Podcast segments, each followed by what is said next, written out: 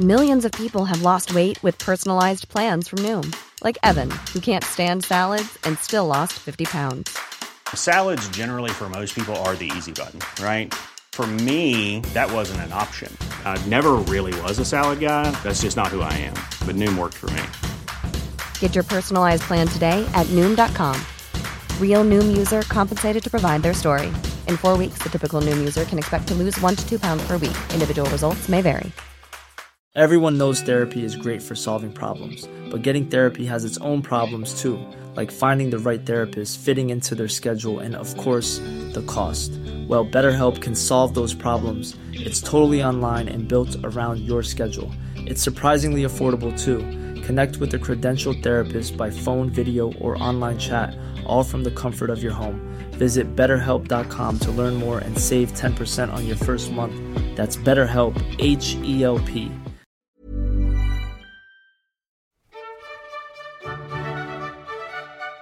Hello, and welcome to Passed, the podcast about those who would never rule. I'm Veronica Fortune, and this week's episode is Joan II of Navarre. Before I start Joan's story, I just need to cut in for a moment. As I mentioned in Empress Matilda's Part 3, I am recording my first special episode, and it should be out this week. The subject is Simon de Montfort. This will be available via Patreon at the lowest tier, the heir presumptive tier, which is 2 US dollars per month. Future special episodes will be available at the $5 per month tier, the heir apparent tier. When you join Patreon, you'll get a shout out at the end of the episode I record after you join, and you'll have ad free episodes in the future. I'll post announcements on Facebook, Twitter, Instagram, and Patreon when the episode is live. Now on to Joan II of Navarre. Joan II of Navarre was born on the 28th of January, 1312. There's little information about her early life. This was often the norm with daughters, and the events of 1314 would have made it even less likely for there to be records. But it's equally likely that the French Revolution destroyed any evidence we have for Joan's early life. As mentioned in the introduction, the Tour de Nesle affair put Joan's paternity into question. While Louis acknowledged her, there was the possibility that she wasn't his, and in the world of absolute monarchy, this is a matter for the state. A king's illegitimate children are to be expected. A queen's are treason and an insult to the king and his realm. Her mother, Margaret of Burgundy, the daughter of the late Duke of Burgundy and the sister of the sitting Duke, was imprisoned in Chateau Gaillard, where she was killed, or died, not long after Louis's ascension. Margaret was only 25, and Joan was two. Louis the Quarrelsome was 24 when he became king in 1314. He and those around him had every reason to expect he would live a long life, have many more children, once his first wife was out of the way, and continue the relative stability of his father, grandfather, and great grandfather. Even if he only lived as long as his father, they were looking at a 22 year reign. Instead, he would be the second shortest Capetian reign and the fourth shortest pre French Revolution reign. Though his reign was short, it does have one very strong positive.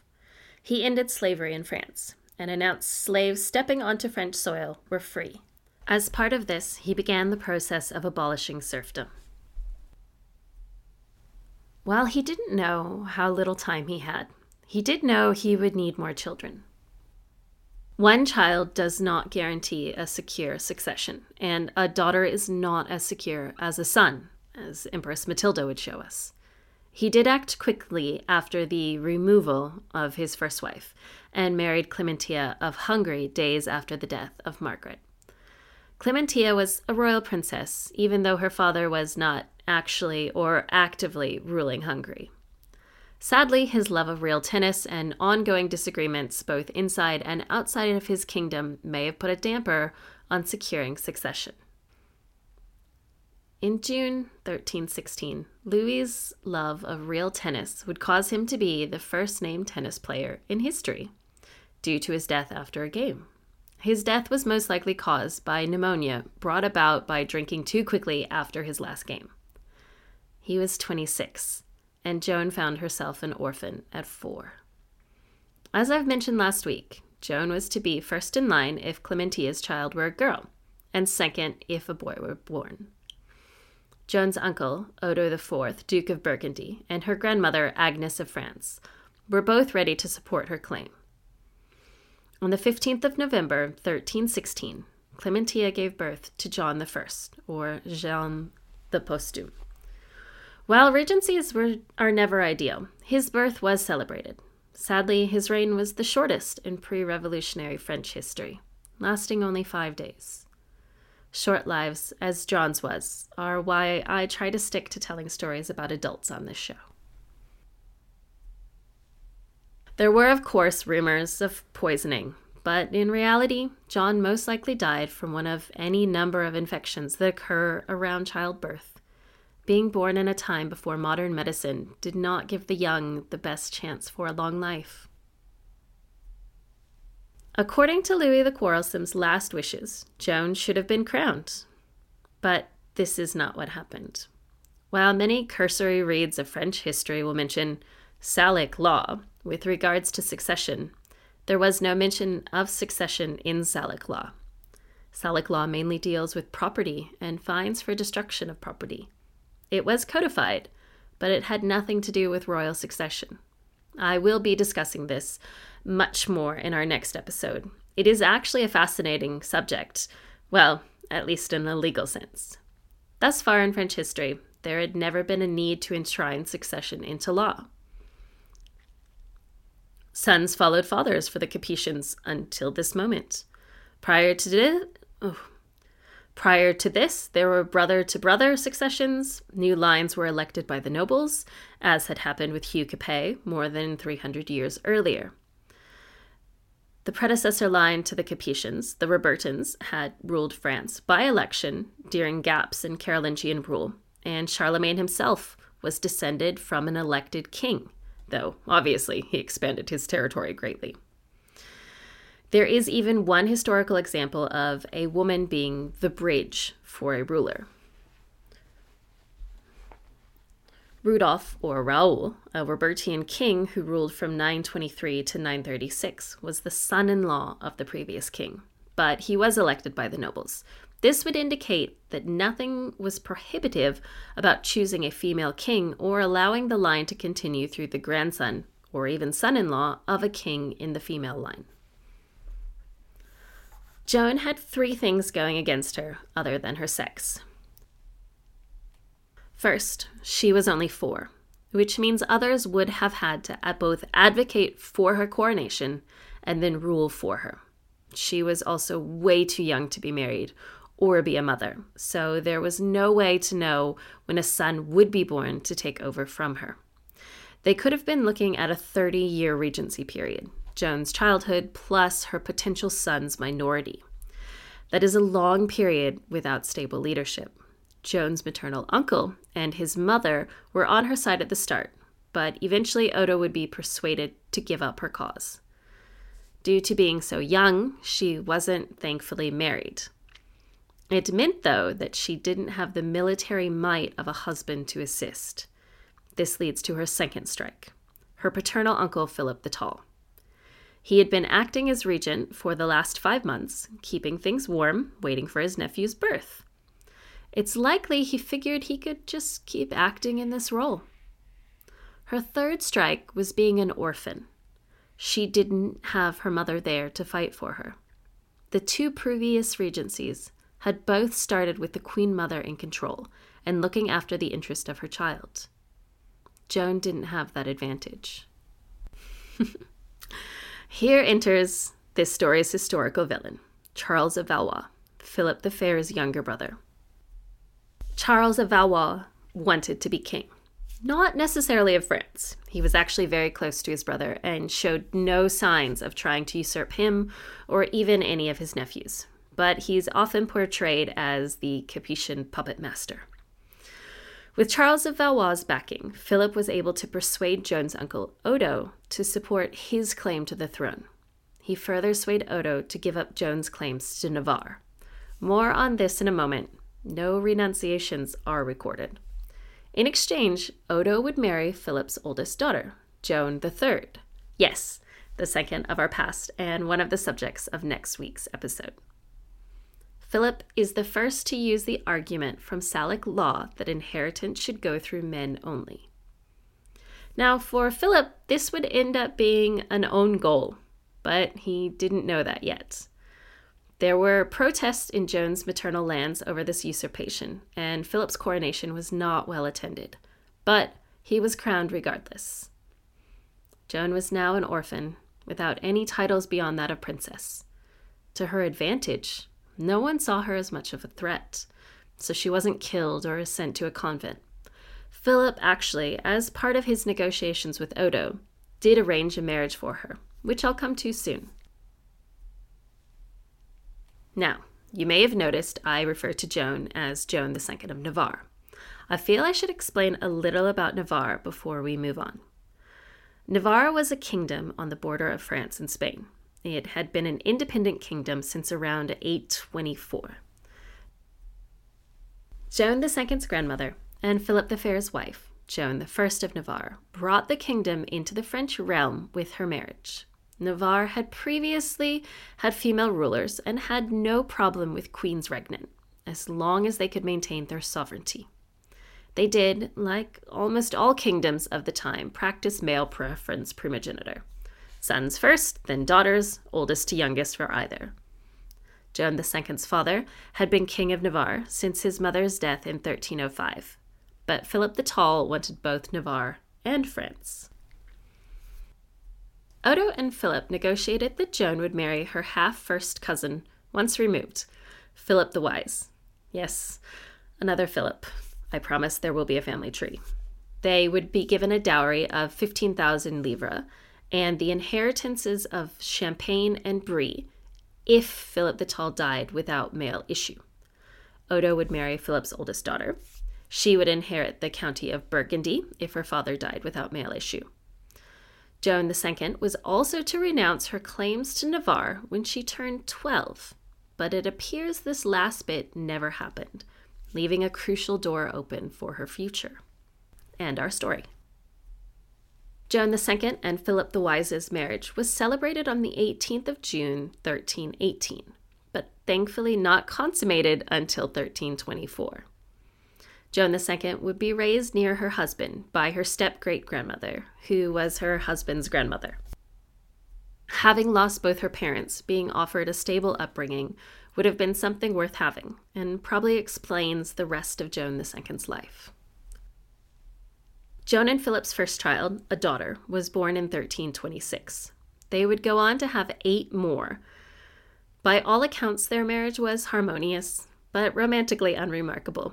This may sound boring, but avoiding the excitement of her parents' relationship may have been a goal worth having. Joan II's uncle, Philip the Tall, died without male issue in 1322. As I've said before, it was an own goal. He was succeeded in both France and Navarre by his brother and Joan's uncle, Charles IV, or the Fair. They're really creative. In 1328, Charles passed without male issue as well. At this point, France's throne was taken by Philip of Valois, the son of Charles of Valois, who became Philip VI, or the Fortunate, which is a fitting name. Oddly, this will only be the first time that a distant cousin becomes French king after having been only distantly in line at the start of his life. I'll get to the other case at the end of this episode. At the time of Philip the Fair's death, Philip the Fortunate was fifth in line using Salic law, or 11th if traditional but untested succession is used. Philip the Tall and Charles the Fair will be discussed a bit more in the next episode, but it's important to remember that they were sons of Joan I of Navarre, and therefore acceptable to the Navarrese as kings. But Philip the Fortunate was not a descendant of Joan I, and not Navarrese, and therefore unacceptable to the Navarrese. Hey, I'm Ryan Reynolds. At Mint Mobile, we like to do the opposite of what Big Wireless does. They charge you a lot we charge you a little. So naturally, when they announced they'd be raising their prices due to inflation, we decided to deflate our prices due to not hating you.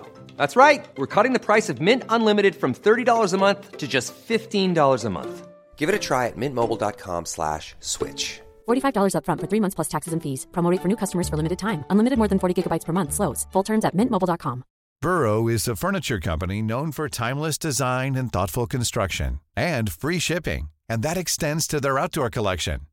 Their outdoor furniture is built to withstand the elements, featuring rust-proof stainless steel hardware, weather-ready teak, and quick-dry foam cushions. For Memorial Day, get 15% off your Burrow purchase at burrow.com slash ACAST and up to 25% off outdoor. That's up to 25% off outdoor furniture at burrow.com slash ACAST. I'm Sandra, and I'm just the professional your small business was looking for. But you didn't hire me because you didn't use LinkedIn jobs. LinkedIn has professionals you can't find anywhere else, including those who aren't actively looking for a new job but might be open to the perfect role, like me. In a given month, over 70% of LinkedIn users don't visit other leading job sites. So if you're not looking on LinkedIn, you'll miss out on great candidates like Sandra. Start hiring professionals like a professional. Post your free job on linkedin.com/people today. Millions of people have lost weight with personalized plans from Noom, like Evan, who can't stand salads and still lost 50 pounds. Salads, generally, for most people, are the easy button, right? For me, that wasn't an option. I never really was a salad guy. That's just not who I am. But Noom worked for me. Get your personalized plan today at Noom.com.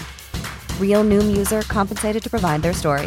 In four weeks, the typical Noom user can expect to lose one to two pounds per week. Individual results may vary. Had Joan renounced her claims properly, it's likely that Isabella of France, our fourth subject, and the Queen of England, through her marriage to Edward II, would have had the next best claim. As an independent kingdom, the Navarrese were not willing to submit to French overlordship. They decided they wanted Joan II as their queen. So, yes, technically Joan will be a queen, but not of France. I do plan a future series that includes those that were kings, but not necessarily of the country they wanted to rule. Joan's ascension was complicated by her husband, Philip the Wise. As his sobriquet might suggest, there wasn't anything actually wrong with him. He just wasn't Navarrese. To this day, the inhabitants of this area are rightly protective of their language and culture, in Spain, it's even an autonomous area. They were wary of allowing an outsider coming to rule their country. Joan the I's marriage to Philip the Fair was part of a treaty undertaken by her mother, Blanche of Artois, to protect Joan I's rights to her throne after she became queen regnant before her second birthday. The Treaty of Orleans in 1275 would create a personal union by marriage and hopefully progeny, but allowed Navarre to remain a separate kingdom. The Navarrese nobility was very supportive of Joan I, blaming all wrongs done to them by the French on Philip the Fair, or before his ascension, his father, Philip III. Allowing Philip the Wise to rule as king required careful negotiation. Philip the Fair and his father before him had their own kingdoms. Philip the Wise did not. Joan II would be the only member of the couple crowned. Her coronation was hers alone. The couple were to renounce their claims once their heir, an unborn but expected son, reached 21. By all accounts, the couple ruled the kingdom well. They appointed able regents in their absences, some of the highlights of their reign include punishing those who perpetrated anti Jewish riots and compensating the victims. This was a time of regular state sanctioned anti Semitism. To have a royal couple assisting Jews was a progressive moment. They repaired the royal fortresses, which would be symbolic and possibly real in the support of Navarre's sovereignty. And finally, they built new irrigation systems in the country's second largest city. We celebrate large civil projects to this day, and it wasn't any different at this time. Philip the Wise died in 1343. Joan II continued to rule their territories. They had been married for 25 years, though only living as a couple for 19. He was survived by eight of their nine children. Joan originally supported her cousin, King Philip the Fortunate, against their cousin, Edward III of England. Everyone's related. In their disputes over the French throne, Edward's claims came through his mother, the fourth subject in this miniseries, Isabella of France. This dispute is the start of the Hundred Years' War. Yes, I do have two miniseries planned for this period one for the French and one for the English. Due to Philip the Fortunate's poor military leadership, she negotiated a treaty with Edward's general and their joint half cousin, Henry, Earl of Lancaster, soon to be first Duke of Lancaster. Do remember his name for our next miniseries if you can. In November of 1346. This granted the English coastal access through Angoulême and promised not to allow Philip the Fortunate to access her castles.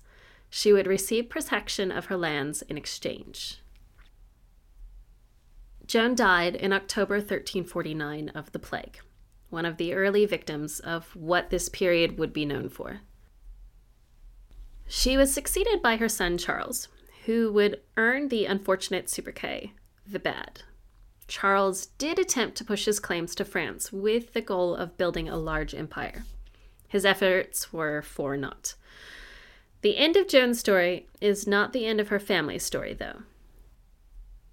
Through Charles the Bad, she was the ancestor of Jeanne III, or Joan III of Navarre, the mother of the first Bourbon king of France, Henry IV.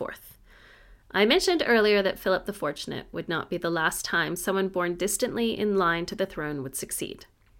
At his birth, Henry IV was fourth in line for the throne, but would, de- but would be displaced to fifth the year after. His distant cousin, Henry II, had four surviving sons. No one would have imagined Henry IV becoming king of both Navarre and France, but in 1589 it happened. As the start of this series, I opened with Jacques Molay cursing Philip the Fair. The curse was said to have been placed, screamed from the fire, on the next 13 generations of his line. His powers of cursing may have been off. Henry IV was the 12th generation after Philip the Fair. This furthers my belief that curses are only one what one makes of them. Curses are only what one makes of them. So, would Joan have been a better king than the person she was passed over for? Well, even if she had been king, that person most likely would have been her regent. Philip the Tall wasn't actually a bad king. He's regularly described as capable, and like his father, he probably would have been a perfectly good regent. In addition, he did nothing to harm Joan II and even arranged a very suitable marriage for her. He was just selfish in his usurpation. By making the decision to prevent royal inheritance down a female line, he could not have realized his own children would never rule France. He had a son when he was crowned, and like his brother, would have no reason to think he couldn't have more children. But he would only be survived but he would only be survived by his daughters, including our next subject. At four years old, though, no one is a good option as a ruler. However, as she became an adult, Joan II showed amazing aptitude for ruling well. She protected Navarre's sovereignty while governing her other lands and was able to negotiate international alliances to protect her small kingdom's interests. I don't doubt she would have done well in ruling France had she been given the chance. there is, of course, the matter of the upcoming Hundred Years' War, a war predicated on England's claim to France from Isabella of France, Joan II's paternal aunt. Had Joan been named queen, Edward III would have had a lot fewer legal arguments to stake a claim on. This may have allowed him and the French to focus on eradicating the plague instead of trying to deal with the plague and fight ongoing wars. It may have prevented the succession crisis in England, the War of the Roses, which is upcoming. I have no doubt the kings of Europe would have found something else to fight over, but they would have had to work harder to create a casus belli. Out of curiosity, I did research cases of minority queenships. Out of curiosity, I did research cases of minority queenships. I could find two that occurred before Joan II and were close enough geographically to be relevant to her. The first was, of course, her grandmother, Joan I. Joan I's mother only acted as regent until Philip III of France was able, by treaty, to take over. Joan I also had the advantage of having her mother there to look after her interests. The second is far more fascinating. Petronia of Aragon, the Queen of Aragon from 1137 to 1164. Petronia's life itself is a highly unlikely event. Her father, Ramiro Sanchez, was the fourth son of King Sancho Ramirez of Aragon and Pamplona. As a fourth son, he was never expected to rule or be needed to have children to carry on the line. As such, his father, in normal practice at the time, sent him into the church. His older brothers, Peter and Alfonso, would both be king in turn after their father. Their brother Fernando likely predeceased their father. Ramiro excelled in the religious field. He was a respected scholar and leader, an elected abbot who had been elected bishop in 1134.